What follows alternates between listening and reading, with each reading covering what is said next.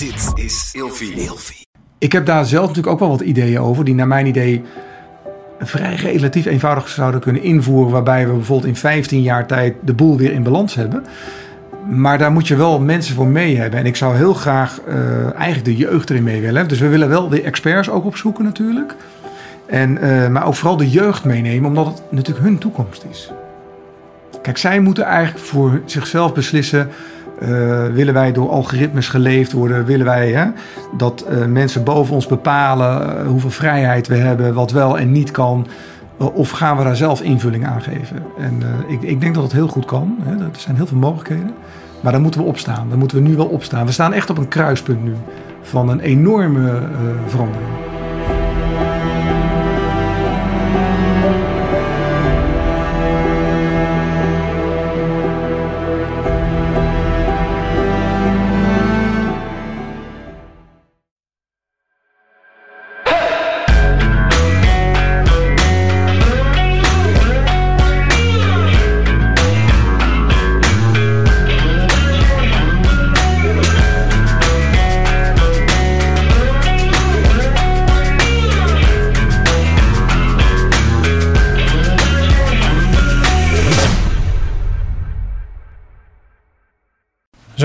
Draait weer. Welkom bij een nieuwe aflevering uh, van Scherpschutters. Uh, tof dat jullie weer luisteren. Ik heb er heel veel uh, zin in. Vandaag een hele interessante gast. Ik, heb, ik werd onlangs verrast omdat ik een, een documentaire voorbij zag komen. De COVID-19 The System. Mooie uiteenzetting van, van. Van een van een visie. Dat is een beetje hoe ik, hoe ik, hoe ik het zag. En ik wil daar graag met Nico Sloot, de maker van die documentaire, welkom. Ja, dankjewel. Welkom bij Scherpschutters. Uh, ja, ik zou heel graag met jou in gesprek willen gaan uh, om, te, om eens te kijken van uh, ja, hoe ben je nou tot, die, tot het maken gekomen van die docu en wie ben jij en, en wat, wat, ja, wat is daar omheen gebeurd. Dus ja, kan jij jezelf even kort voorstellen wie, wie je bent? Ja, ik, uh, ik ben een ondernemer, en uh, internationale ondernemer. En uh, ik heb eigenlijk een hele lange tijd gewoon ook in loondienst gewerkt. En 36 volgens mij had ik zoiets van, ja, ik wil toch wel heel graag iets voor mezelf doen. Ik ben eigenlijk vanaf nul gestart. Ik had natuurlijk niks, ik had ook geen geld. Hè. Ik geen, dus de financiering was best moeilijk, zeg maar, om een bedrijf te starten. En nou ja, uiteindelijk dat uitgebouwd. dat ben ik nu 20 jaar aan het doen. En het gaat heel goed. En ja... Uh, en daarnaast ben ik natuurlijk gewoon een, een burger, net als iedereen. En, uh, en ik ben een vader van, uh, van drie hele mooie kinderen. Ja, dus eigenlijk een happy, happy, happy family. Ja. Happy family. Ja. En succesvol in je onderneming. En je staat op, op een punt in je leven waarin eigenlijk de dingen goed gaan. Ja. En, um, en toen, je hebt een documentaire gemaakt. Kan je voor de, voor de kijker en luisteraar even heel kort in je eigen bewoording toelichten wat de documentaire is? Ja, we hebben. Uh, het komt eigenlijk hè, naar 16 maart. Dat was eigenlijk het, de toespraak van Rutte. Waar ik ja, toch wel meteen het gevoel al had van hey, er zijn hier heel veel dingen die, die mij heel vreemd overkomen. Ook niet logisch zijn. Zeker niet voor een ondernemer. En uh, ik ben daarna eigenlijk met een, met een soort uh, burgerinitiatief gestart met gelijkgestemden. Wat ik toen, uh, ja, ik ben met name op LinkedIn ben ik heel veel mensen tegengekomen die gelukkig ook zoiets hadden van hé, hey, er is hier iets, dit klopt gewoon niet helemaal. En we zijn daar met een hele groep, uiteindelijk dus met een hele groep wetenschappers gewoon op onderzoek uitgegaan. En dat heeft veel gebracht. En dat waren natuurlijk ook gewoon toen al moedige mensen, want we werden er best wel tegengewerkt. En uiteindelijk wisten we eigenlijk half april al wel hoe het zat met alles. Maar we bekeken. Uh, dus we keken niet alleen naar, de gezondheidszorg, uh, eigenlijk de virologen gezondheidszorg, hè, wat we nog steeds hebben maar heel breed. We wilden weten van ja, maar die gezondheidszorg is natuurlijk veel meer dan alleen maar kijken naar het virus. En uh, we hebben ook vooral gekeken natuurlijk maatschappelijk en ook natuurlijk economisch en wat daar de gevolgen dan van zijn. En ja, dat hadden we eigenlijk met ons burgerinitiatief op de rit zo'n beetje half april, eind april. En dat kregen we niet over de bühne bij de pers, maar ook niet bij de politici. We hebben heel veel geprobeerd. Ik zat ook heel dicht bij het kabinet. Ik heb veel mensen gesproken. Uh, dus buiten de, de wetenschappers, hè, de, de, de professoren met, die, die een expertise hadden op dat gebied, heb ik ook gesproken met Barbara Baasma. Uh, maar met Fijke Siebesma, de coronagezant, maar met nog meer mensen om zo dicht mogelijk bij het kabinet te komen om dit ook een kans van slagen te geven. Ja. En dat is allemaal niet gelukt. En uh, bij de media ook niet, want uh, niemand wilde dit stuk plaatsen. En wij hadden best wel hele uh, interessante uh, informatie, met name toen al over de groepsimmuniteit, opbouw die er was. Ja, ja je hebt het over weerstand. Ehm, ja, ik gaf het aan het begin ook al een beetje aan. Ik, ik, voelde me een beetje verbonden met, ehm, met dat verhaal. Omdat ik ook merk dat ik in het begin ook wel... Ik ben ondernemer, dus ik werd direct geraakt en ik had daar een mening over. En ik merkte ook dat, dat, dat je tegen allerlei weerstanden aanloopt. En als je daar soms wat over deelt, dat je anders denkt dan hoe de mainstream denkt. Dat je dan al snel wordt uitgemaakt voor ga eens een keer hulp zoeken. Of hoe, eh, hoe, hoe, kom je op dat soort waanzinnige ideeën en eh, hoe, dat je in het complotverhaal uh, hoekje terechtkomt? Ja. Hoe, hoe, ben jij omgegaan met en waar ben je tegenaan gelopen op het gebied van weerstand met, met jouw project? Ja, heel veel weerstand. En we, we, kwamen ook niet verder. Hè? Ook niet bij de media, ook niet bij de, sowieso niet bij de politici. Want we hebben alles geprobeerd. Ook met name de oppositie. Omdat we dachten van ja, 150 Kamerleden, dat zijn toch intelligente mensen. Uh, er moeten toch mensen zijn die ook diezelfde vragen hebben. Dat kan bijna niet anders. Hè? Dat is eigenlijk een soort van uitgesloten. Waarschijnlijk zijn ze er ook wel, maar er is waarschijnlijk wat anders aan de hand waarom ze het niet vragen. Uh, dus ja, wij, wij, kwamen gewoon niet verder. Dus dat was wel inderdaad heel erg vreemd. En zeker in mijn omgeving, ook vrienden uh, en mensen inderdaad, nou ik zal niet zeggen op de zaak, want ik wilde het er niet te veel over hebben bij ons eigen bedrijf. Maar je merkte wel heel veel weerstand, ja. Ja, want, want ja, ik ben benieuwd van. Jij had op een gegeven moment het idee van, nou, ik moet hier, waarom ben jij dit, waarom ben jij het gaan doen? Wat, uh, wat, wat is dan, waar komt dat vandaan? Waarom? Ja, ik, ik, nou ja, ik, ik weet het misschien zelf ook niet echt, hè, maar, maar de intrinsieke, nou, ik heb wel altijd zoiets dat, uh, ik kom zelf uit een arbeidersgezin, hè, dus wij, hebben, wij hadden het vroeger niet breed. En er moest gewoon hard gewerkt worden, zeker door mijn vader en mijn moeder. En toen ik van de middelbare school kwam, toen dacht ik, nou, wij krijgen het beter. Dus we zullen ook wel minder hoeven te werken. Hè? Want, want ja, alles gaat efficiënter, we krijgen robots. Uh, maar ik kwam natuurlijk zelf eigenlijk in hetzelfde systeem terecht van de arbeid. Hè? Dat, dat je vanuit school de maatschappij ingaat. En ik ben alleen maar harder gaan werken. En op een gegeven moment dacht ik, ja, maar dat is toch eigenlijk heel raar. Dus toen zat ik er al wel over na te denken. Dit, dit is toch eigenlijk een beetje vreemd. En uiteindelijk, als je kijkt waar we nu beland zijn, is het voor onze jeugd misschien nog wel veel moeilijker om, hè, om eh, zeg maar straks een, eh, een baan te krijgen of een, eh, of een huis te kunnen kopen, omdat je al begint met allemaal schulden. En dat er steeds meer beperkingen komen en steeds meer regelgeving, zeg maar. En de, als je dan kijkt naar onze kinderen, ja, ik heb, ik heb echt zoiets ik doe dit voor onze kinderen. Ik, ik zag de, de maatregelen, die vond ik zo onlogisch. Want hoe kan je nou, hè, wij wisten al vrij snel na 16 maart hè, wat de risicogroep was. Hoe kan je dan een hele groep gezonde mensen die de economie draaien in een lockdown doen en, en dan de rest uh, het niet echt vertellen waar het om gaat? Hè? Dat was een groep, uh, die, die, dat weten we inmiddels, hè? die hebben onderliggende aandoeningen, die hebben eigenlijk een verzwakt immuunsysteem. We weten er al veel meer van, hè? dat vertel ik ook in de documentaire. En die groep hadden we moeten beschermen. Maar dat deden we niet. Die hebben we niet beschermd. Daar zijn uiteindelijk ook de meeste slachtoffers gevallen. En de grootste groep waar eigenlijk niks mee kon gebeuren, die, die moesten in een lockdown. En dat natuurlijk in het OMT uh, ja, er een soort virologe uh, gezondheidszorg werd gevoerd. Waarbij we eigenlijk al wisten van ja, maar als je dit soort maatregelen neemt, hè, maatschappelijk en zeker economisch, dan krijg je echt sociale ontwrichting. Maar je gaat ook heel veel schulden opbouwen. Ja, wie gaan die schulden dan terugbouwen? Terugbetalen. En het gekke is ook een beetje dat dat de mensen altijd maar denken, ja, de overheid helpt ons wel, maar die overheid, dat zijn wij dus zelf, hè, dat is ons belastinggeld. En als je dat dan uitzoekt, dan zie je ook dat het belastinggeld ook alleen maar is van ons, de burgers die gewoon hard werken, en van de MKB. Maar alle grootverdieners en alles wat er omheen zit, ja, die betalen nauwelijks belasting. Maar die maken wel gebruik van alle infrastructuur, die hebben altijd alle voordelen.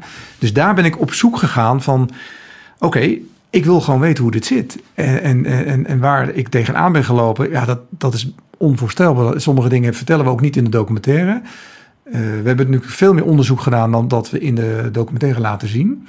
Maar we hadden zoiets van nee, de documentaire moet neutraal zijn, onafhankelijk. Uh, we wilden voorkomen dat we niet zeg maar, in, in een complothoekje zouden komen. Of dat mensen zouden denken, ja, dat zijn antifaxers. Of die zijn politiek bijvoorbeeld links, hè, extreem of rechtsextreem. Gewoon neutraal, onafhankelijk. Met goede gastsprekers die echt weten waar ze het over hebben. Ook hele moedige mensen trouwens. Want die hebben het allemaal gedaan. Nou, als je het over weerstand hebt. Uh, zij hadden ook enorme problemen met hun werkgevers, tot aan bijna ontslag. En uh, nou, mijn broer heeft ook meegedaan, ja, die, die werkt bij een grote farmaceut. Ja, dat ligt allemaal niet zo makkelijk. En uh, ja, het is toch allemaal gedaan. En uiteindelijk de conclusies die we gemaakt hebben over zeg maar de, het, het syndemie, waar het op uitkomt, uh, dat, dat vertellen we in de documentaire. Maar wat we ook gezien hebben van uh, ja, hoe zit het eigenlijk met het systeem? En daarom hebben we het ook de system genoemd. Uh, we zitten allemaal in een systeem. Ja, je hebt het, voor de mensen die de film nog niet hebben gezien, je, je noemt het net syndemie. Kan je dat iets meer uitleggen? Ja, je, in, in Nederlands is syndemie, als je het opzoekt, vind je het niet eens. Het is eigenlijk syndemic, wat je moet opzoeken, de Engelse vertaling. En een syndemic is eigenlijk dat je tegelijkertijd twee aandoeningen hebt. Dus je, er gebeurt iets. Hè. In dit geval is het dus een virus. Nou, het virus was in het begin natuurlijk heel besmettelijk en we dachten heel gevaarlijk. Nou, achteraf blijkt het uh, veel minder gevaarlijk te zijn. Behalve voor die mensen die, die, die het kan treffen. Dat zijn de mensen die echt aandoening hebben. En de andere kant is, uh, van de syndemic is dat we te maken hebben dus met de mensen die veel meer onderliggende aandoeningen hebben. Dat zie je ook. Uh, en die hebben allemaal te maken met leefstijlziektes. Dus eigenlijk zou de aandacht moeten zijn, de focus zou moeten zijn op de leefstijlziektes en op de zwakkere immuniteit. Hè. Als we daar onze aandacht aan geven, zorg dat die mensen natuurlijke vitamines hebben, maar ook dat ze hun weerstand zeg maar niet gaat afnemen door ze alleen op te sluiten, anderhalve meter. Uh, kijk, alle zaken die we eigenlijk doen, die zijn tegengesteld aan je een goed immuunsysteem. Dus dat is ook weer het vreemde aan wat we doen. Want isolatie, angst, stress is het meest slechte voor je immuunsysteem. En daar gaan mensen sowieso al dood van. Laat staan als je dan ook nog een, een virus hebt. En wat blijkt nu als je dan uh, COVID hebt en je hebt meerdere aandoeningen, want het is ook nog niet zozeer dat je één aandoening hebt. Je moet echt meerdere aandoeningen hebben, waardoor je echt een zwak immuunsysteem hebt. Dan krijg je een overreactie in je, dat noemen we dan een overreactie van je immuunsysteem. En dat maakt dat je hè, mogelijk in het ziekenhuis belandt of nog erger ziek kan worden. En mogelijk ook doodgaat. Maar ja, dat doodgaan, dat doe je natuurlijk met een erge griep ook. Dus dat, dat is wel min of meer vergelijkbaar. Ja. Wat ik uh, me kan voorstellen en wat, wat de kritiek zal zijn uh, uh, vanuit verschillende hoeken, is dat, hoor, dat zie je ook in de tendensen op social media vaak. Hè, van een beetje het idee van ja, tegenwoordig is iedereen de bondscoach van het Nederlands team en iedereen weet hoe, we het allemaal moeten doen. Um, dus krijg je, is de kritiek die jij krijgt, zit, zit hem dat vaak in, in de hoek van ja, daar heb je er weer zo eentje die denkt dat, het wel, dat hij het wel beter weet. Um, nee, het is meer dat uh, de mensen eigenlijk helemaal niks vragen. Hè? Dus okay. dat, ze, dat ze eigenlijk van tevoren al besloten hebben om met iemand die kritisch is gewoon helemaal niet te praten. En, en dat is wel heel gek. Ja, hoe, hoe komt dat? Hoe komt, je, zou, je zou toch denken dat we allemaal wel uh, in ja. staat zijn om zelf na te denken, om te kijken, om te oordelen. En ik denk, ik denk ook dat we, of niet te oordelen, maar uh, of een mening te vormen, laat ik het zo zeggen. Hoe, hoe komt het dat we nu zo heftig reageren in dit verhaal? Ja, ik, ik weet het zelf ook niet zo heel goed. Ik, ik had zelf natuurlijk wel meteen het gevoel van... hey, dit, dit klopt niet helemaal. Er worden dingen gedaan die heel tegengesteld zijn. Uh, sowieso zou je ook zeggen, ga bovenliggend meteen kijken naar de risico's. Hè. Dat, dat denk ik als, als je naar een samenleving kijkt waar wat aan de hand is... dan, dan doe je dat. Maar zeker niet een angststrategie erin gooien. Dat is natuurlijk wel een beetje raar. Ja, dat, dat gebeurde nu wel. En je ziet ook dat, dat had ik zelf ook wel... dat de media hè, en, en de overheid ja, je wil ook wel graag dat, dat geloven. Hè? Omdat je denkt, van, ja, die gaan mij toch gewoon de goede informatie geven. Alleen als je daar dan induikt, ja, dan blijkt dus dat dat gewoon niet zo is. En uh, aan de andere kant is het ook niet zo gek. Want als je bijvoorbeeld naar de politiek kijkt, ja, welke crisis hebben ze nou wel de afgelopen tien jaar opgelost? Hè? Ik bedoel, politiek lost nooit een crisis op. Wij moeten het zelf doen als burgers en als uh, bedrijven. En als je eigenlijk goed kijkt naar een overheid, dan kan een overheid wel zeggen van ja, kijk eens hoe goed ons landje Nederland draait. Maar ons landje Nederland draait goed, omdat wij gewoon heel veel goede burgers hebben en heel veel goede ondernemers. Daarom draait het goed. Maar niet omdat die overheid zo goed functioneert. Als je, als je dan kijkt naar dat hele systeem, dan is eh, wat zijn dan de, de, de hoofd oorzaken van dat we hier, hier zitten? Heb je dat kunnen, kan, je dat, kan je dat soort van samenvatten? Wat, wat, wat, wat zijn nou dan dus de, de, de, krachten die maken dat we een systeem hebben wat nu leidt tot dit, dit punt waar we zijn? Ja, in, in eerste instantie uh, zoek je het natuurlijk ook wel hè, in, in, de, in het virus. Hè, dat je denkt van ja, maar wacht eens even, dit zou ook natuurlijk best heel gevaarlijk kunnen zijn. Maar als je op een gegeven moment uh, feitelijk met de data gewoon weet van dat dat niet zo is. En je weet ook dat de grootste groep, met, en dat is echt een hele grote groep. Inmiddels gaan we naar de 99% gewoon eigenlijk nauwelijks of bijna geen last heeft.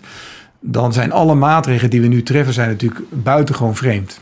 En we zouden er gewoon mee moeten stoppen. En je zou dus die mensen die, die het wel aangaat, die, moet je, die, die kan je ook goed beschermen. Want er zijn nu ook al allerlei inzichten over hoe je dat zou kunnen doen. Oh, uh, wat, wat, wat, hoe, hoe, zou je die groep... Wat, wat, wat, is dan een alternatief? Van, nou ja, als je nu al bijvoorbeeld kijkt naar medicatie. Hè, bedoel, in het begin werd, hè, werd, dacht men van uh, er is een reactie... dus we moeten het met de zuurstof hè, op de IC oplossen. Nou, dat blijkt nu dus uh, achteraf alleen maar averechts te hebben gewerkt. Hè. Die mensen zijn letterlijk de dood ingejaagd omdat, omdat je moet begrijpen wat er gebeurt in de longen. En, uh, en eigenlijk weten we daar ook al heel veel van af, want het is geen nieuw virus. Het is SARS-CoV-2. En SARS-CoV-1 hadden we 17 jaar geleden al. Dus er is heel veel bekend over dit virus. En ook over de behandelingen en welke medicijnen je moet toepassen. Maar je moet het natuurlijk wel altijd weer in, met in, in de juiste hoeveelheden toepassen. Maar uh, inmiddels is het ook al zo dat waar voorheen zeg maar, mensen drie weken op IC terecht zouden kunnen komen, dat het al teruggebracht is naar een week, omdat gewoon de behandelingen al veel beter zijn. Nou ja, dat is natuurlijk al hè, een enorm verschil met bijvoorbeeld uh, de situatie in, uh, in maart. Ja. ja, dus dat is onderdeel van het systeem. Je hebt het virus, daar heb je, daar heb je mee te dealen. Uh, wat, wat werkt er dan nog meer in dat systeem? Ja, nou ja, kijk, als je dan op een gegeven moment weet dat het dus niet de, de gezondheid is, hè, wat, wat eigenlijk het probleem is, dan ga je zoeken van, maar hoe kan het dan dat we hierin terechtkomen? Nou, dat is eigenlijk wat we doen in de documentaire. We gaan eerst, de eerste helft van de documentaire gaat eigenlijk over het virus. Wat is eigenlijk een virus? Uh, hoe gevaarlijk is het virus eigenlijk? En waar, en waar, hebben we mee te maken? En daarna gaan we zoeken van ja, als het virus dan uh, eigenlijk niet het grootste probleem is, waar zijn we dan in beland? En ja, je, ziet gewoon dat wij, en dat vond ik al langer hoor, dat heeft los van het virus. Ik heb daar twee jaar geleden voor mezelf gewoon eens een keer een, een visie over geschreven voor Nederland is dat onze systemen gewoon allemaal vastlopen. Hè? Je, je ziet het ook om je heen. Of je nou kijkt naar onderwijs of naar zorg, of je kijkt naar de politie, of je kijkt naar de overheid. Uh, het is alleen maar regelgeving, protocollen en we stikken in onze eigen regelgeving, zeg maar. Hè? Er, er wordt niks meer overgelaten aan de mensen, hun eigen intrinsiciteit en aan hun eigen intuïtie en gezond verstand. Uh, nee, alles moet in de regelgeving zitten. En alles moet geregeld zijn met regeltjes en protocollen. En uh, ja, dan, dan weet je ook dat je op een gegeven moment gewoon helemaal vastloopt. En dat geldt natuurlijk ook voor het financiële stelsel. Hè. We, we, we, bouwen alleen maar schulden op. Dat blijft maar doorgaan. Nou, we hebben natuurlijk een financiële crisis gehad. Daar was het overduidelijk hè, hoe, wat de oorzaak daarvan was. De hebzucht en de macht, hè, die, die aan de touwtjes, en dat, dat loopt dan helemaal spaak. Uh, en dat zie je nu weer gebeuren. Hè? Want uh, ja, we bouwen nu ineens schulden op die twee keer zo groot zijn dan de schuldencrisis, bankencrisis in, uh, in 2008. En het wordt met het grootste gemak gedaan. En dan denk je, ja, maar die, die 100 miljard waar we al lang aan zitten, wie gaan dat dan terugbetalen? Dat zijn dus wij weer, hè, de burgers en, en de MKB maar niet de grote machthebbers, de multinationals, niet, niet het bankwezen. Dus we hebben ook heel goed gekeken, althans ik heb heel goed uitgezocht hoe het zit met de machtsstructuren. En uh, daar vertellen we dan nog niet in deze documentaire nog niet al te veel over, omdat we graag willen dat mensen zelf gaan nadenken van ja, in wat voor systemen zitten we eigenlijk? En uh, is er niet een transitie aan de hand? En, en dat wordt ook uitgelegd. Want we zitten eigenlijk aan het einde van het uh, aandeelhouderskapitalisme. Hè? Mm. Dus je ziet ook dat al het geld in de machts uh, zeg maar de, de machtskolommen die er op dit moment in de wereld zijn, daar gaat het geld uiteindelijk allemaal naar boven, naar de aandeelhouders. Hè? Dus we hebben het, daarom is het ook een, altijd een, een winnen of verliezen hè, in onze maatschappij. Hè? Eigenlijk kom je van school af en dan wordt je eigenlijk al geleerd, ja, je moet winnen of verliezen. Ja. En dat zie je ook uh, geopo in, de, in, de, geopolitiek. Hè? Amerika, China, wie wordt de grootste? Hè? Het gaat allemaal om winnen of verliezen. Terwijl het leven gaat natuurlijk helemaal niet om winnen en verliezen. Hè. Er zijn veel meer waardevolle uh, dingen in het leven. En dat is met name vrijheid, eigen regie, Barbara Baasma had ook een heel mooi onderzoek erover gedaan. Dat de eigen regie in je leven zeven keer meer waard is in gelukswaarde dan zeg maar geld. En uh, we zitten eigenlijk een beetje met, dat, met onze democratie op het einde. Hè, met al die regelgeving. We, verstikken onszelf, zeg maar. En dat geldt ook voor het kapitalisme. Daar zitten we ook op het einde. Dat aandeelhouderskapitalisme is ook op zijn eind. En uh, dan zie je ook dat er een transitie plaatsvindt. Want we gaan naar de bio- en datatech we worden een beetje, we gaan een soort maakbare mens gaan we krijgen. We kunnen ook waarschijnlijk straks misschien wel langer leven. Alleen de vraag is, hoe gaan we dat natuurlijk met z'n allen inrichten? Ja. En we staan voor dat kruispunt. Ja. En de machthebbers die er waren, dat is in de geschiedenis altijd zo geweest, die zullen er alles aan doen om hun macht vast te houden zoals die nu is. En uh, dat, is, dat is echt letterlijk nu aan de hand. Wij, de bedoeling is dat wij in een zekere zin uh, ja, bij die machtshebbers blijven, hè, maar ook naar, de, naar hun toekomst. Dat betekent dat zij daar alles op proberen in te richten. Dus ze zitten dat vast te houden door middel van controle. In dit geval denk ik ook angst, want het gebeurt in de hele wereld. En dat is ook wel verklaarbaar. Het is allemaal niet zo heel ingewikkeld. Want er zijn maar een paar partijen die dit beslissen. En dat hebben we in 2009 ook gezien. Maar dat is de transitie waar we in zitten. En het is ook wel heel begrijpelijk dat heel veel mensen hier natuurlijk niet dagelijks mee bezig zijn. En uh, dat daarom mensen ook nu denk ik een soort van wakker moeten worden geschud van... jongens, let op, dat, dat mooie leventje wat wij hebben... Hè, voor veel mensen, maar voor veel ook zeker niet... de vrijheid die we koesteren, hè, waar we ook heel lang voor gevochten hebben daar moeten we ons echt nu voor gaan inzetten, want het loopt echt van ons af nu. En dat heeft te maken met dat machtsvacuum, zeg maar, waar we in zitten. Jij, jij, noemt, jij zegt een aantal partijen die dit beslissen. Wat, wat, wat bedoel je daarmee? Nou ja, als je kijkt naar, dat is in 2009 eigenlijk gebeurd. Hè, nou, het WHO die beslist eigenlijk voor een, een pandemie hè, eh, met een virus wat er moet gaan gebeuren. Mhm. Die hebben ze bijgesteld, de regelgeving is bijgesteld. Dat is in 2009 gebeurd, daar is een parlementaire enquête over geweest. Hè, en ja, dat, daar klopt gewoon helemaal niets van. Maar ze hebben het niet terug bijgesteld. En het gekke is, als je de documenten pakt van het WHO, moet je nagaan, die zijn van 2019. Daar staat einde 2019, daar staat in hun eigen protocol dat lockdowns, anderhalve meter, al dat soort dingen niet werken. Ook, ook hè, mondmaskers, dat werkt allemaal niet. Maar we hebben alles is bijgesteld. En het is weer gewoon, eh, het wordt bestempeld als een heel gevaarlijk virus. Inmiddels weten we al dat met de IFR, de, eh, de infection fatality rate, dat het virus helemaal niet gevaarlijk is. Het is denk ik al minder gevaarlijk dan een behoorlijke griep. Uh, en we blijven alles gewoon doorzetten. Ja. Ja, wat ik interessant vind in jouw verhaal, als ik het uh, relateer naar uh, mijn wereld, waar ik vandaan kom, is dat op het moment dat je in een ambush moment zit, en dat is dus het moment dat alles misgaat en dat, dat de, dingen gaan gebeuren die je nog nooit hebt meegemaakt en waar je ook niet, waar dan ga je helemaal terug naar je primaire systemen. Wat er letterlijk gebeurt is gezichtsvernauwing. dus als je voor het eerst uit een vliegtuig springt, dat weet ik nog heel helder, wat ik letterlijk toen heb gezien, was dit. Dus je bent alleen maar met jezelf bezig en met wat er gebeurt. Als jij 10, 20, 30, 40 jaar uit de vliegtuig hebt gespringen, dan, kan je ineens zien van hé, hey, het ziet er hier mooi uit en ik kan genieten van de val. Ik heb het idee dat we, uh, als je kijkt naar waar jij het over hebt, dat dat een hele brede blik is. Een soort van hele, volledig uitgezoomde uh, uh, visie. Uh, waarin het misschien lastig is voor veel mensen die een soort van nu in een fase zitten waar er zoveel verandering op en afkomt en je dan zo teruggeworpen wordt op je primaire systemen, op overleven, op uh, vasthouden op wat er was, uh, dat, het dan, dat dat heel lastig te matchen valt. Ja. Um, snap, snap, je wat, wat, ik bedoel? Ja. Ja, er, zijn natuurlijk ook de psychologen, die, die, die, die hebben dat natuurlijk, ja, er is veel wetenschap ook over. Matthias de Smet die heeft een interview gedaan. Dat is een hoogleraar uit België, die, die vertelde dat ook, wat, wat jij eigenlijk zegt. Er zijn eigenlijk de konijnen die kijken in het licht hè, van de koplamp en die weten eigenlijk niet zo goed wat ze moeten doen. En uh, het, hij noemde het ook massavorming. En dat gebeurt nu. En het, het, gebeurt op meerdere manieren, omdat er ook een soort angst wordt gecreëerd. Hè. Die angst die slaat heel erg toe. En uh, ik moet wel zeggen, de media heeft hier ongelooflijk uh, ja, hele. Uh, ja, de rol die zij gespeeld hebben, die, die, is, die is wel heel kwalijk, zeg maar. Want zij hebben dat enorm versterkt. En mensen lezen de krant, kijken de televisie. En denken dan dat dat waar is wat daar wordt gezegd.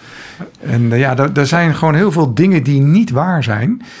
die mensen wel zelf zouden kunnen uitzoeken. Maar inderdaad, als je natuurlijk daarin zit, dan verbreed je ook je blik niet om wel zelf kritisch te gaan kijken. Maar klopt het eigenlijk wel wat er tegen mij gezegd wordt? Ja. Ja, ik heb het idee dat die rol van die media, ook als je het hebt dan over samenhang, en dat het, ik denk niet eens dat het is dat mensen in de media slechte mensen zijn of dat het zo bedoeld is. Ik heb het idee dat als ik naar de media kijk, dat het ook, uh, ook op een soort uh, houdbaarheidsdatum zit. En dat het te maken heeft met dat we in zo'n ontwikkeling hebben gezeten. Dat je ziet dat uh, inhoud van, van, de, van, de, van de casussen waar ze het over hebben. Ze hebben helemaal geen tijd meer om zich te verdiepen of, of moeilijke vragen te stellen. Dus dat, dat, je, dat, je, dat je ziet dat het alleen maar gaat om overleven daar. Dat ze zoveel mogelijk kliks nodig hebben. En dat ze wel moeten brengen bijna wat, ja. wat populair is. En dat ze elkaar ja. kopiëren. En dat er, dat, er, dat er geen ruimte eigenlijk meer is voor goede journalistiek. Ja. Maar dat zie je in alle systemen. Hè? Dus wat jij nu zegt, dat zie je niet alleen bij de media. Hè? Dus dat inderdaad, het is zo oppervlakkig geworden in de laatste nou, 20 jaar. De laatste 10 jaar nog veel erger. Dat, en vooral gratis is dan ook zo'n mooi woord. Hè? Dan, Ja. Maar gratis bestaat natuurlijk helemaal niet. Maar als het gratis is, zijn er andere belangen. En eh, vooral knip- en plakwerk, dat zeggen ze ook zelf. Hè? We knappen, eh, we plik, we, we, Knip, knippen, plakken. knippen en plakken overal maar een beetje vandaan.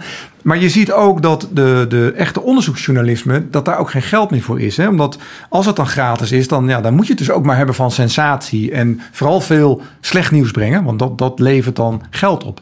Dat is ook, ook het verdienmodel nu. Maar wat ook denk ik een hoop mensen niet weten, is dat inmiddels in Nederland er nog maar twee eigenaren zijn van alle kranten. En de laatste eh, onafhankelijke dagbladen, regiobladen, was het Dagblad van het Noorden. Die zijn ook al verkocht. En dat zijn twee eh, Belgische miljonairs. En ja, dat speelt natuurlijk allemaal mee.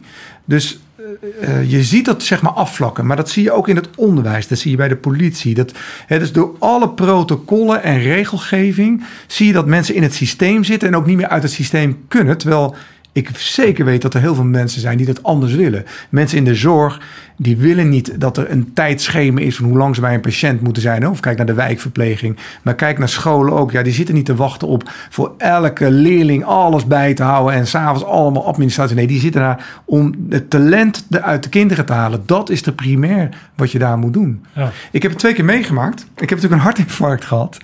En, eh, en, en, en met mijn dochter heb ik hetzelfde meegemaakt. Dat is precies wat jij zegt. Mijn dochter waren, waren aan het skiën. En ze werd onderuit eh, geskiet. Ze viel op de hoofd. Ze had een hoofdkneuzing. En dan moet je onwijs veel overgeven. En ik heb haar daar meteen geholpen. Ik heb haar overeind geholpen. We hadden natuurlijk niks voor haar nek. Dat, dat was op dat moment. Maar ik had, mijn intuïtie zei me, ik moet haar overeind helpen. Anders dan stikt ze in de eigen eh, overgeefsel. Ja. En eh, dat ging goed. Dus ik heb daar gezeten rechtop. Vervolgens ging ze op een brancard. Moesten we naar beneden. En we kwamen daar aan. En ze moest in een ambulance. Dat duurde ook nog wel een half uur voor naar het ziekenhuis. Nou, en ik geloof dat ze in de hele periode dat het geduurd heeft... iets van twintig keer heeft overgegeven. Maar toen ze daar lag, moest ze een brace om de nek. En die man, die bedoelde natuurlijk allemaal goed. Maar die zei het protocol, ik moet een brace omdoen. Maar zij stikte letterlijk in haar eigen kots in de brace. Dus ik heb die brace afgedaan. En ik heb tegen die man gezegd, ja maar zie je niet met gezond verstand, dit kan niet, want ze stikt erin. En toen zei hij, ja, je hebt gelijk, maar dit is de protocol. Dit moeten we doen. Onderweg in de ambulance heeft hij mij gevraagd of ik alsjeblieft niet wilde vertellen... dat zij die brace niet om heeft gehad. Nou, daar zijn we in beland een beetje. Ik heb het zelf gehad met mijn hartinfarct. Ik lag eh, met de hartinfarct lag ik in de ambulance. En die ambulancejongens deden het fantastisch. Alleen, ik kreeg geen zuurstof. Dat was mijn allergrootste probleem. Ik was totaal in shock. En ik was bijna oud. Maar ik, mijn overlevingsdrang was dat ik... Ik moet niet oud gaan. En eh, dat, dat, dat bedenk je niet zelf. Ik, mijn hele lichaam was in shock. Ja. Ik kon mijn spieren niet, niks, alles trilde. Ik had het koud, warm. En, maar ik had geen zuurstof. En ik kon ook niet praten. Alleen zij zagen al dat ik een hartinfarct had. Want ik had er geloof ik al drie gehad op dat moment. En toen zeiden zij van, hey, eh, wij spuiten je in. Ik kreeg spul onder mijn tong voor bloedwa. Maar op een gegeven moment zei die broeder van, eh, ja, je moet nu een mondkapje om. En ik dacht, ik kan niet praten, maar dat, dat kan niet. Want, en hij deed hem om, want dat was het protocol. Want we hadden corona. En nou, ik heb hem natuurlijk afgetrokken. En ik heb met die man met gewoon mijn basic instinct duidelijk gemaakt dat het gewoon niet kan.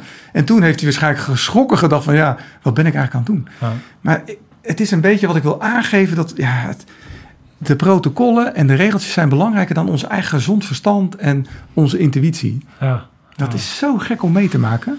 Ja, bizar. Ja, Ja. Die komt natuurlijk ook uit een wereld waarin eh, protocollen eh, en dergelijke heel belangrijk zijn. Maar dat is de basis. Vervol- protocollen zijn er alleen maar om mensen te helpen. En ik, denk dat protocollen, dat je dat ook gelijk kan trekken naar de technologie die we nu hebben. En daar hebben we een aantal keuzes te maken. Je, hebt, er- je, je, kan daar goede keuzes maken of goe- eh, slechte keuzes in maken. Van hoe gebruik je het? Hoe zet je het in? Ja, En een protocol is alleen maar eh, bedoeld omdat, om, om het ding makkelijker te maken. Maar je moet wel daar vervolgens bovenuit stijgen. Ik denk dat een protocol net zoiets is als, als, als een toonladder leren op een gitaar bijvoorbeeld. Ja, dat zijn de noten. Maar vervolgens moet je... Je leert pas gitaar spelen als je die noot op de juiste manier en op het juiste moment en de, ju- in de juiste pauzes en, eh, in, inzet. En dat is met een pro- protocol denk ik ook zo. Je moet, niet, je moet wel open blijven staan voor de situatie. En ja. en daar is, eh, ja, daar is, is wel even wat voor, voor nodig. Hoe, hoe ehm, het is natuurlijk allemaal heel erg interessant. Eh, eh, ik ben even benieuwd naar jouw visie en ook naar die je geschreven hebt. Want want, want, want oké, als dit dan niet is eh, waar we moeten zijn, hoe ziet het pad volgens jou eruit om hier een soort van uit te komen?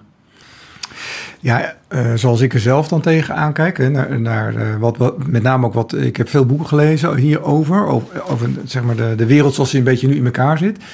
En ik denk wel dat eh, inderdaad dat, dat, aandeelhouderskapitalisme dat dat echt op zijn einde is. Hè? Dat er veel meer waarden zijn in ons leven die we moeten belonen.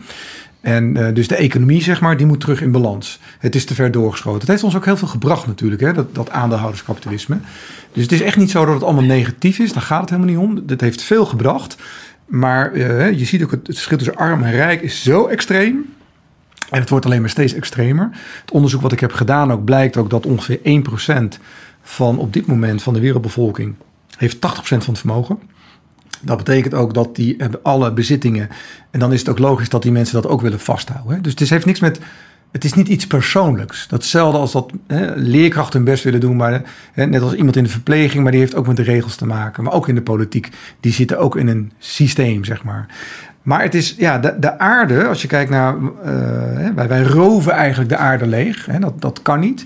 Terwijl er aan de andere kant genoeg energie is. En eh, de techniek is er ook al lang dat het veel beter kan. Dus we kunnen eigenlijk, als je ziet hoeveel geld er is op de aarde, maar de verdeling klopt er helemaal niet van, dan eh, zouden wij met eh, 7 miljard, ook al worden het 8 miljard mensen, zouden we allemaal een prima leven kunnen hebben. Eh, maar dan moeten we het wel anders gaan inrichten. En hetzelfde geldt zeg maar, voor hoe wij nu de aarde belasten. Ook daar, kijk, de energie van de zon is zo groot. Daar, daar komt zoveel energie bij ons binnen. Als wij dat met de technologie die we hebben, kunnen we dat ook prima aanpakken. Dus ik denk, als je, als je het mij vraagt, zouden we in 15 jaar tijd eh, prima terug kunnen naar een, eh, een welzijn voor veel meer mensen in de wereld. Veel beter. Eh, en niet meer zoveel extreme, hè, wat we nu hebben. En datzelfde geldt eigenlijk voor onze aarde, dat dat, dat ook terug in balans kan. En dat we onze diersoorten hoeven we daarvoor niet allemaal te laten uitsterven. En ik denk dat onze kinderen ook nog heel graag echt gewoon de olifanten willen kunnen zien. Hè. Maar de ecologische systemen eh, zijn ook op hun einde op dit moment. Hè. Die lopen ook allemaal vast. En het vraagt natuurlijk wel iets meer kennis om daarin te duiken, om dat te begrijpen, zeg maar. Maar eigenlijk is alles bestaat uit, eh, uit ecologie, uit systemen. En alles draait om samenwerking. En dat geldt voor ons als lichaam, hè. ook onze organen, alles is met elkaar verbonden. En eh, dat geldt ook voor onze aarde. Hè. Wij zijn een onderdeel ook van dat systeem. Dat zijn de systemen. En die zijn eigenlijk heel basic. En wij moeten een beetje terug naar die basic systemen. Terug naar de herverbinding, denk ik, met de natuur. En, eh, en, en die economie eh, moet ook terug in balans. En daar heeft de media en de politiek een grote rol in. Eh, de politiek zoals die nu is, hè, de korte termijnpolitiek, ook altijd de, de, de partijbelangen die er zijn, het zogenaamde idealisme, ideaal bestaat helemaal niet. Daar heb je niet zoveel aan, want we schieten er nooit wat mee op. Hè. We, hebben, we lossen ook nooit crisis op. En dat moet anders. We moeten echt naar een lange termijn politiek met een visie. En daar hoort een burgerkracht in. Hè. De, die, die burgerkracht die is nodig omdat de samenleving in de wereld, de, de burgers weten inmiddels zoveel. eh, maar wij, eh, ja, wij, wij hebben geen. Wij hebben geen lobby. Hè? Dus de, de burgers zijn gepolariseerd, die zijn uit elkaar. Wij hebben geen lobby. En al die andere partijen die zeg maar nu op de wereld eigenlijk hun macht eh, kunnen, kunnen ja, inrichten, maar ook kunnen lobbyen naar de politiek en, en eh, hoe dan ook. Hè. Kijk maar naar de grote multinationals. Ja, die hebben allemaal enorme lobby's en geld. En eh, die balans moet, moet anders. Maar wat maakt dat eens concreter? Van, van, van, van hoe, hoe ziet dat dan naar uit? Hoe, hoe moeten we dan die verandering... Nou ja, als je kijkt, het gebeurt al een beetje. Als je, als je bijvoorbeeld kijkt naar de multinationals. Hè, de multinationals hebben een enorme macht in de wereld. En eh, kijk maar naar de grote jongens, hè, of kijk naar Shell, naar Food, dan zie je ook wat dat heeft gebracht. Hè? Waarom eten wij een bepaald voedsel? Waarom eten wij zoveel tarwe, wat niet goed voor je is? Hè? Er, zijn, er, zijn, er is heel veel voedsel, heel veel dingen zijn helemaal niet goed voor ons. Eh, dat is ook de reden waarom die gezondheidszorg ook verkeerd gaat. Omdat wij, eh, als wij teruggaan gewoon naar goed voedsel eten, dan zijn waarschijnlijk heel veel klachten en problemen zijn al voorbij. En dan verdient de pharma, en eh, dan hoef je ook niet meer zoveel medicijnen te geven, verdienen een stuk minder geld. Maar het gaat allemaal om verdienmodellen op dit moment.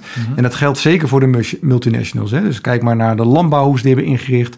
Kijk maar naar het voedsel wat we eten. Kijk naar Amer- Amerika bijvoorbeeld, het fastfood. Eh, maar kijk ook maar naar de, naar de energie, de olie, jongens. Eh, kijk maar naar de pesticiden op de landbouw, welke firma's dat zijn. En kijk dan ook maar naar de pharma, hè, naar de biodata-industrie. kijk maar naar de algoritmes waar we in zitten. Zij bepalen het. En daar moeten we vanaf. En als wij niet, uh, dat, wij moeten ook wel zorgen dat we dat echt anders gaan doen. Want als we dat niet gaan doen, dan gaan zij ons leven bepalen. En dat is in de geschiedenis ook altijd al zo geweest. Hè? Daar waar de macht is, is het ruilmiddel alleen maar de vrijheid en, en het werk wat er geleefd kan worden, de arbeid. Ja. En dat wordt gedaan door de burgers en de MKB, door niemand anders. Ja, het, klinkt, het klinkt mij als een, beetje een padstelling. Als ik het eh, strategisch bekijk. Van, kijk, je hebt eigenlijk dus uh, een systeem wat intact wordt gehouden. Uh, omdat er dus een systematiek onder zit die zichzelf eigenlijk voedt. Hè? Dus het is een soort van... ja, het houdt zichzelf in stand. Dus, dus ik ben benieuwd naar jouw visie van hoe doorbreek je dan een systeem?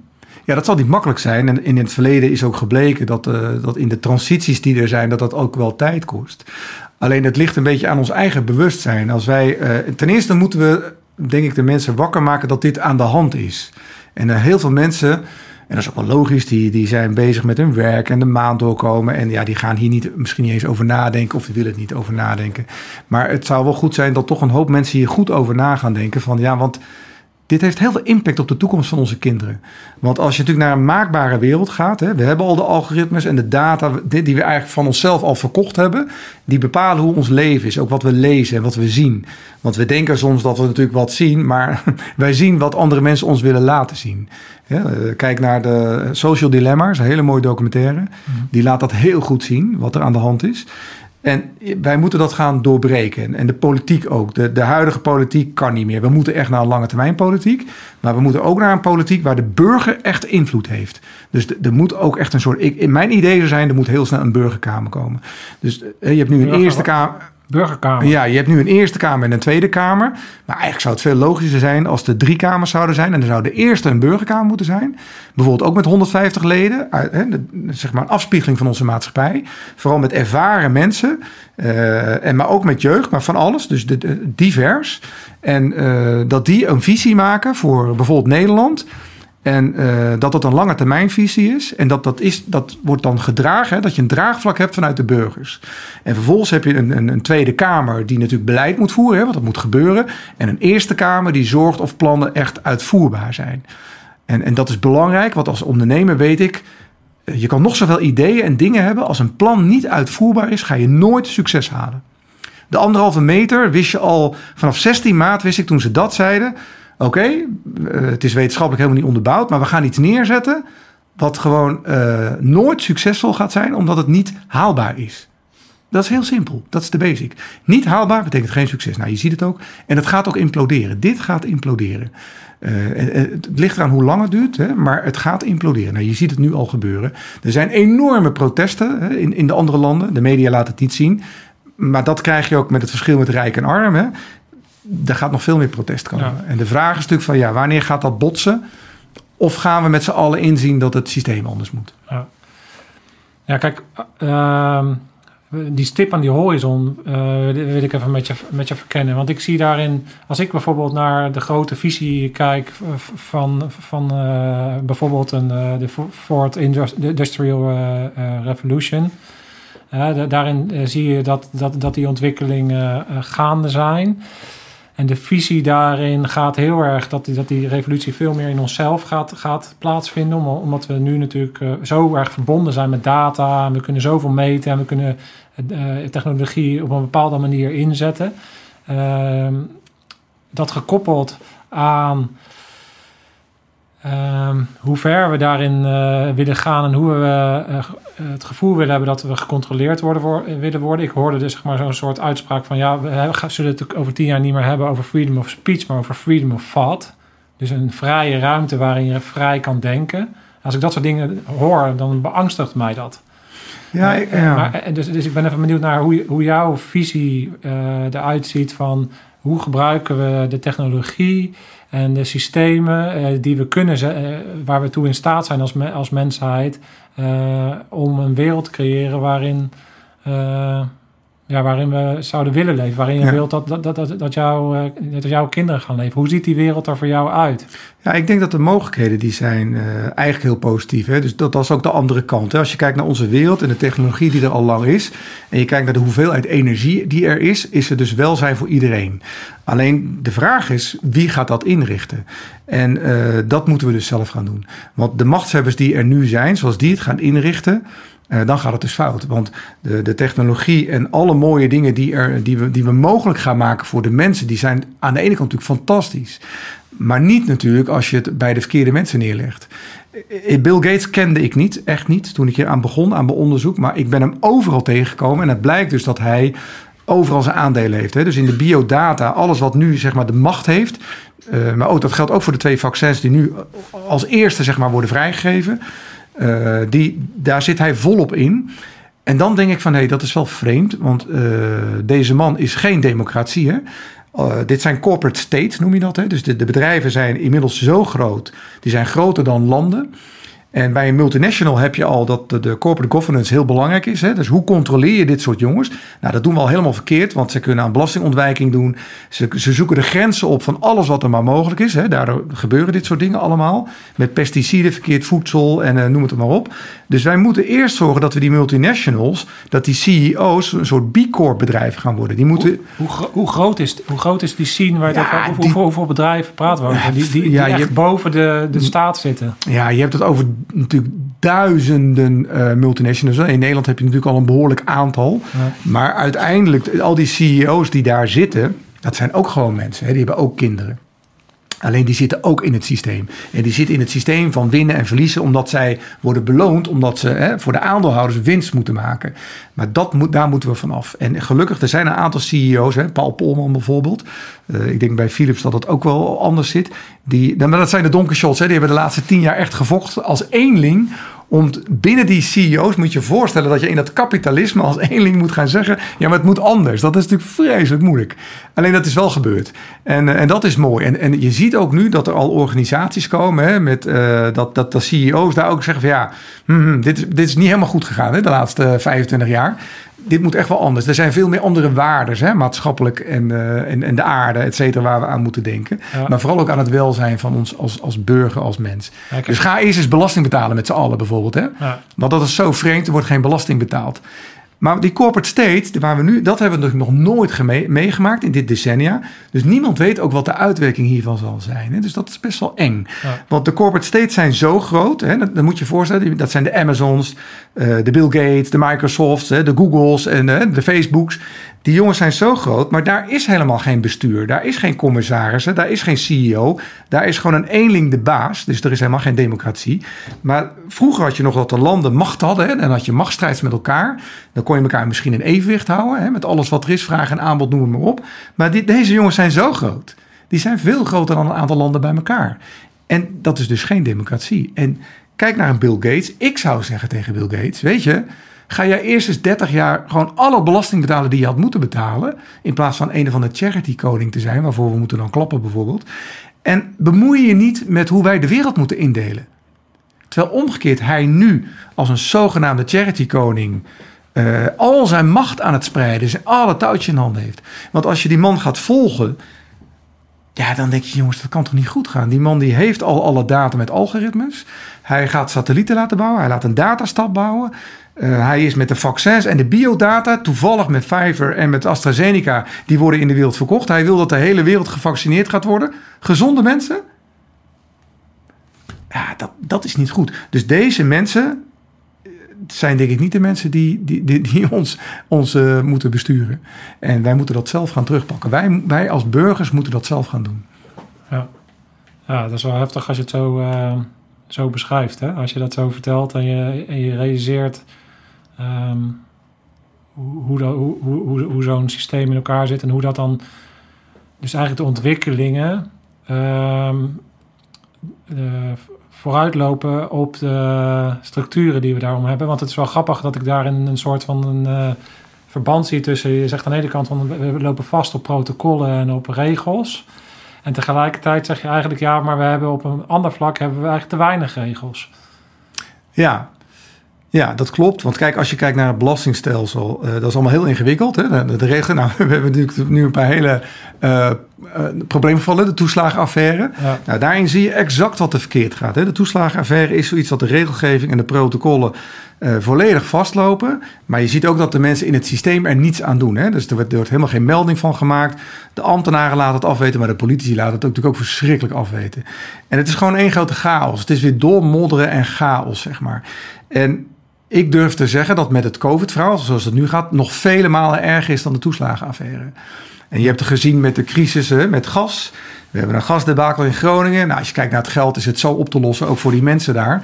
Nee, we zijn er al tien jaar mee bezig en het is nog niet opgelost. Dus de politiek lost geen crisis op. Bij de Q-koorts is drie jaar lang weggekeken. Gewoon drie jaar lang weggekeken. Voordat men überhaupt iets aan ging doen. En je ziet het met de stikstofaffaire ook nu weer. Hè. Er is al uh, tien jaar lang is het stikstofaffaire, problemen met milieu. Alles loopt vast, de bouw, alles loopt vast. Wat doet de politiek? Die schuift het elke vier jaar door. Niemand neemt een beslissing. En dan moet de rechter in Nederland moet beslissen welke kant we op moeten. Maar daar hebben we toch geen politici voor? Dus je ziet dat het faalt. Het faalt aan alle kanten. Dus het moet gewoon anders. En we moeten naar een lange termijn politiek. En gelukkig zie je dat ook wel gebeuren nu. Hè? Dat er nieuwe politieke partijen opstaan die uh, daar anders over denken. Maar wij als burgers stemmen natuurlijk. Ja. Als ze zeggen dan uh, never waste a good crisis. Heb, heb je het idee dat nu deze crisis die ontstaan is in de wereld... De voedingsbodem geeft om fundamentele verandering door te gaan voeren? Dat, is ja. dat ook onderdeel van waarom jij nu doet wat je doet? Ja, ik denk dat dit uh, de, de vergrootglas is van uh, hoe onze systemen en de wereld in elkaar zitten. Ik denk als je daadwerkelijk de moeite neemt, een klein beetje om te kijken wat er aan de hand is, dan zie je dat de systemen aan alle kanten vastlopen. En, en hebben we nog niet over het geldsysteem gehad, want dat is de derde marsblok. Als mensen zouden weten hoe het geldsysteem in elkaar zit, heel veel mensen hebben geen idee daarvan. Ik had het zelf ook niet echt. Alhoewel ik natuurlijk als internationaal ondernemer heel veel met geld heb gedaan. En ik weet, ik weet echt wel wat van financiën af. Maar het is, het is toch heel gek als je op een gegeven moment duidelijk krijgt dat de Bank of International Settlements een privaat is, hè, een private beweging van families ooit begonnen. En dat je dan, als je daaronder kijkt, eh, dat de, de banken, de centrale banken zijn verenigd, ook allemaal privaat zijn.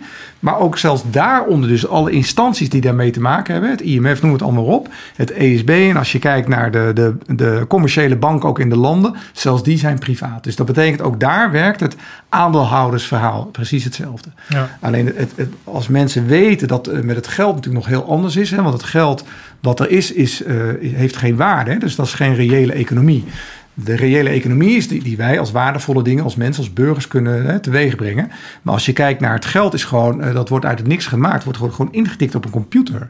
Dus er wordt geld verdiend met niks.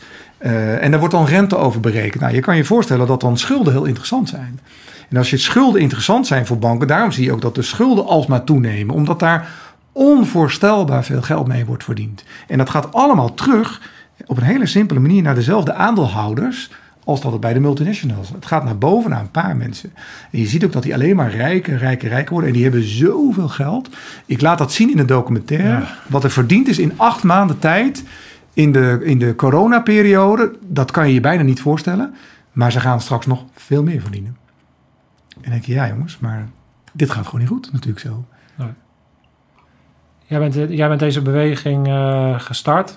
Uh, jij bent overtuigd van hetgeen uh, waar je in bent gedoken. En jij komt daar natuurlijk tot. Uh, je bent zelf natuurlijk een soort specialist nu geworden de afgelopen maanden. In, ja, veel onderzocht. Ja. Wat je zegt, hè, ik ken ja. Bill Gates niet eens en je bent, je bent veel dingen gaan onderzoeken. Ehm, je hebt nu een documentaire gemaakt die overduidelijk, gezien alle reacties die erop komen, iets teweeg brengt. Hoe zie je jouw uh, vervolg vanaf, vanaf de documentaire die je nu hebt gemaakt en waar ga jij nu naartoe en hoe ga jij, uh, wordt dit jouw nieuwe levensmissie? Want jij bent gewoon ondernemer, je hebt een succesvol bedrijf, je, je bent familieman. Wordt dit, is dit jouw nieuwe. Grijp je ja. hier nu in vast? Of hoe? Ja, ik, ja want ik, ik, ik, word, ik moet wel zeggen. Uh, ik had het al omdat ik uh, voor mijn kinderen heel graag wat wil doen. Nou, dat, misschien heeft het hartinfarct het nog wel versterkt. Ik zit in een soort tweede leven eigenlijk. Ja, ja wat kan ik doen? Ik, ik, uh, wat ik eigenlijk altijd gedaan heb, is, is de, gewoon wel natuurlijk gewoon een heerlijk leven, maar wel. Vooral ook natuurlijk voor je kinderen bezig zijn. Ik denk dat alle ouders dat hebben. Hè? Dat, dat, dat is ook wel logisch. Hè? Je wil heel graag dat je kinderen het eigenlijk nog beter hebben dan dat je het zelf hebt gehad. En in ieder geval zeker zo goed. Uh, maar ook wel dat ze het zelf kunnen invullen. Dat vind ik belangrijk. En uh, Als ik kijk naar onze kinderen en naar alle kinderen, hoe moeilijk het nu wordt om een huis te krijgen. Dat wordt alleen maar lastiger hè? Om, om een baan te krijgen, om in het schoolsysteem vast te lopen. Hè? Want de kinderen hebben zoveel talent, maar de, de, schoolsystemen lopen altijd achter. Die worden daar helemaal niet op aangepast. Terwijl de digitale wereld gaat zo hard en het schoolsysteem loopt zo achter. Dat, dat dat ook gewoon allemaal anders zou moeten. En dat kan wel, maar dan moeten we met een open blik mee aan de, aan de gang gaan. En dat, daar wil ik me wel heel erg voor inzetten. Dus dat, uh, we willen ook eigenlijk heel graag een, een tweede documentaire maken. Uh, en dit soort dingen dan ook behandelen. En zeker ook de gezondheidszorg, want daar kan natuurlijk ook heel veel veranderen. Want het is nu een enorm verdienmodel, terwijl het om onze gezondheid moet gaan. Het gaat helemaal niet over onze gezondheid, het gaat alleen maar over geld verdienen. Nee. En uh, terwijl wij natuurlijk toch graag gewoon uh, gezond willen, willen leven. En ja, ik, ik moet zeggen, wij hebben ook zo onvoorstelbaar veel goede reacties gehad. En indrukwekkende reacties. En we krijgen zoveel initiatieven nu van ondernemers, van burgers ja, ik kan natuurlijk alleen maar mijn best doen om dat te verenigen. En, en meer dan dat kan ik ook niet doen. Ik, ik hoop ook dat mensen. Uh, ik probeer ook zoveel mogelijk nu te beantwoorden. Maar ik kan al niet meer alles beantwoorden. Want ik krijg zoveel berichten binnen per dag nu. Uh, dus ja, sorry mensen als, als dat niet lukt. Ik doe mijn best. Maar ja, ik, ik ga me focussen op de ondertitelingen. Wij willen dit internationaal neerzetten. Uh, maar ja, we hebben ook geld nodig, want zo'n productie kost echt veel geld. En we willen eigenlijk nog een productie maken internationaal. Uh, en ja, daar ben ik eigenlijk nu mee bezig om, om, te, krijgen of, om te kijken of we mensen kunnen laten doneren voor deze productie. Geld vragen was moeilijk en we willen ook wel dat iedereen het bereikt. Maar mensen moeten ook begrijpen dat gratis niet bestaat. We zijn onafhankelijk, we hebben geen commercials, we hebben geen advertenties. Uh, ja, als je een krant koopt, een goede krant kost ook geld we moeten het ergens van doen. Ja, dus jij hebt, jij hebt geen belang hierin, hè? Geen enkel belang. Nee. Het, is gewoon vanuit de pure. Je hebt gewoon een goed lopend bedrijf. Je, ja. Alles uh, op de rit. Je, je, je, je, hebt hier niks te gainen anders dan dat het voor jou belangrijk is. Is omdat jij een toekomst, uh, goede toekomst wil voor je, voor je kinderen. Ja. Uh, dus het beste hoe mensen jou zouden kunnen ondersteunen als ze geloven in hetgene waar je mee bezig bent, is door naar jullie website te gaan, waar ik natuurlijk een link van zal delen ja. in de beschrijving. Um, en jullie dan uh, uh, een donatie te geven. Ja, support ons. Ja, ja. ja. En dat geld is dan uh, nodig om een tweede docu te maken, want jij hebt al zoveel onderzoek gedaan. Um, en je wil daar een vervolg aan geven. Ja. Kan je, kan je een, een, tipje van de sluier lichten van hoe, hoe zou zo'n tweede docu eruit zien? Ja, wij zitten te denken natuurlijk met name de gezondheidszorg. Hè? Dat het echt anders kan, maar dat geldt wel een beetje voor alles. Hè? Het onderwijs en de politiek, media. Als je naar het grote plaatje kijkt, dan, uh, dan zou je kunnen zeggen: ja, uh, laten, we, laten we die kant ook goed belichten. Hè? Van hoe krijgen we die aarde en de economie? Hè? Welke mogelijkheden zijn er om dat in balans te krijgen? Hoe kunnen we dat doen? Ik heb daar zelf natuurlijk ook wel wat ideeën over, die naar mijn idee vrij relatief eenvoudig zouden kunnen invoeren. Waarbij we bijvoorbeeld in 15 jaar tijd de boel weer in balans hebben.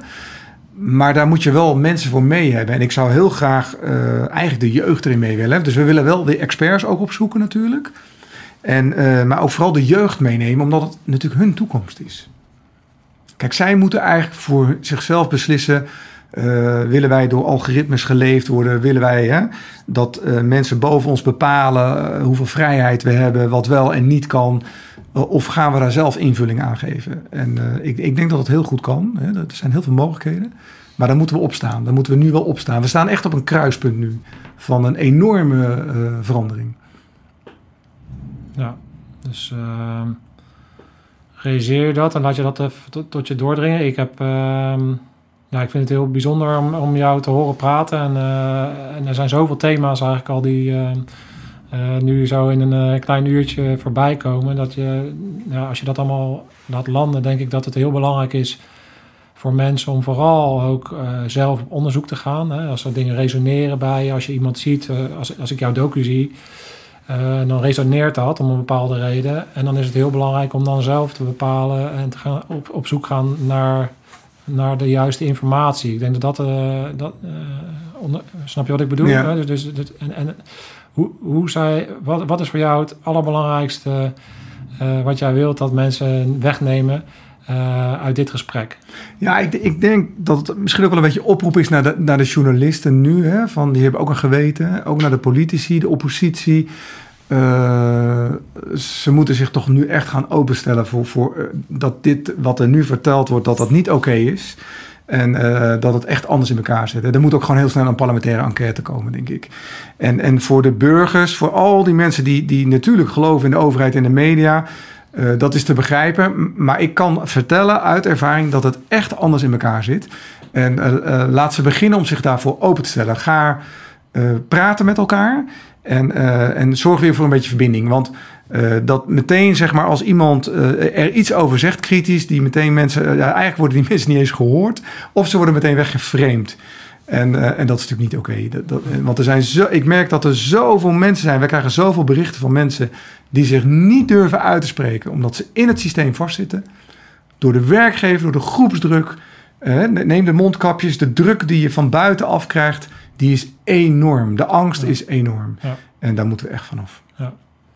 Nou, ik kan me daar alleen maar uh, bij aansluiten. Ik heb, ik heb dat zelf ook ervaren. En ik snak ook weer naar dat ik gewoon mezelf kan zijn en me kan uiten zonder dat je wordt, wordt uitgemaakt voor iemand die hulp moet gaan zoeken of die gek is. Ja. Alleen maar omdat ik me dingen afvraag. Zo zit ik ook in elkaar.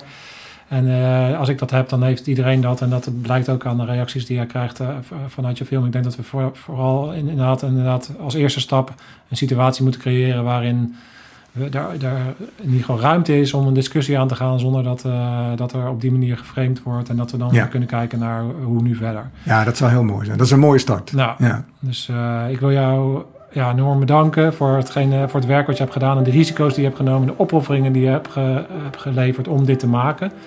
Um, uh, ja, dat, dat, is gewoon iets wat we nodig hebben in een tijd. Het gaat niet om de mensen die slechte dingen doen. Het gaat met name natuurlijk om de mensen die slechte dingen zien en er niks van zeggen. Dat zien we in de Tweede Wereldoorlog, maar dat zien we nu in een tijd als deze ook. Dus de mensen die opstaan, daar, moet je, daar heb ik altijd bewondering voor. Dus daar wil ik je voor bedanken. En ook voor je openheid in dit gesprek. En ik hoop dat, dat je ja, mooie dingen in beweging kan zetten en mooie verandering kan brengen. Okay. Mark, dankjewel. Super. Ja. Right, mooi gesprek. Dankjewel voor het kijken jongens. En tot snel. Scherpschutters. Uit.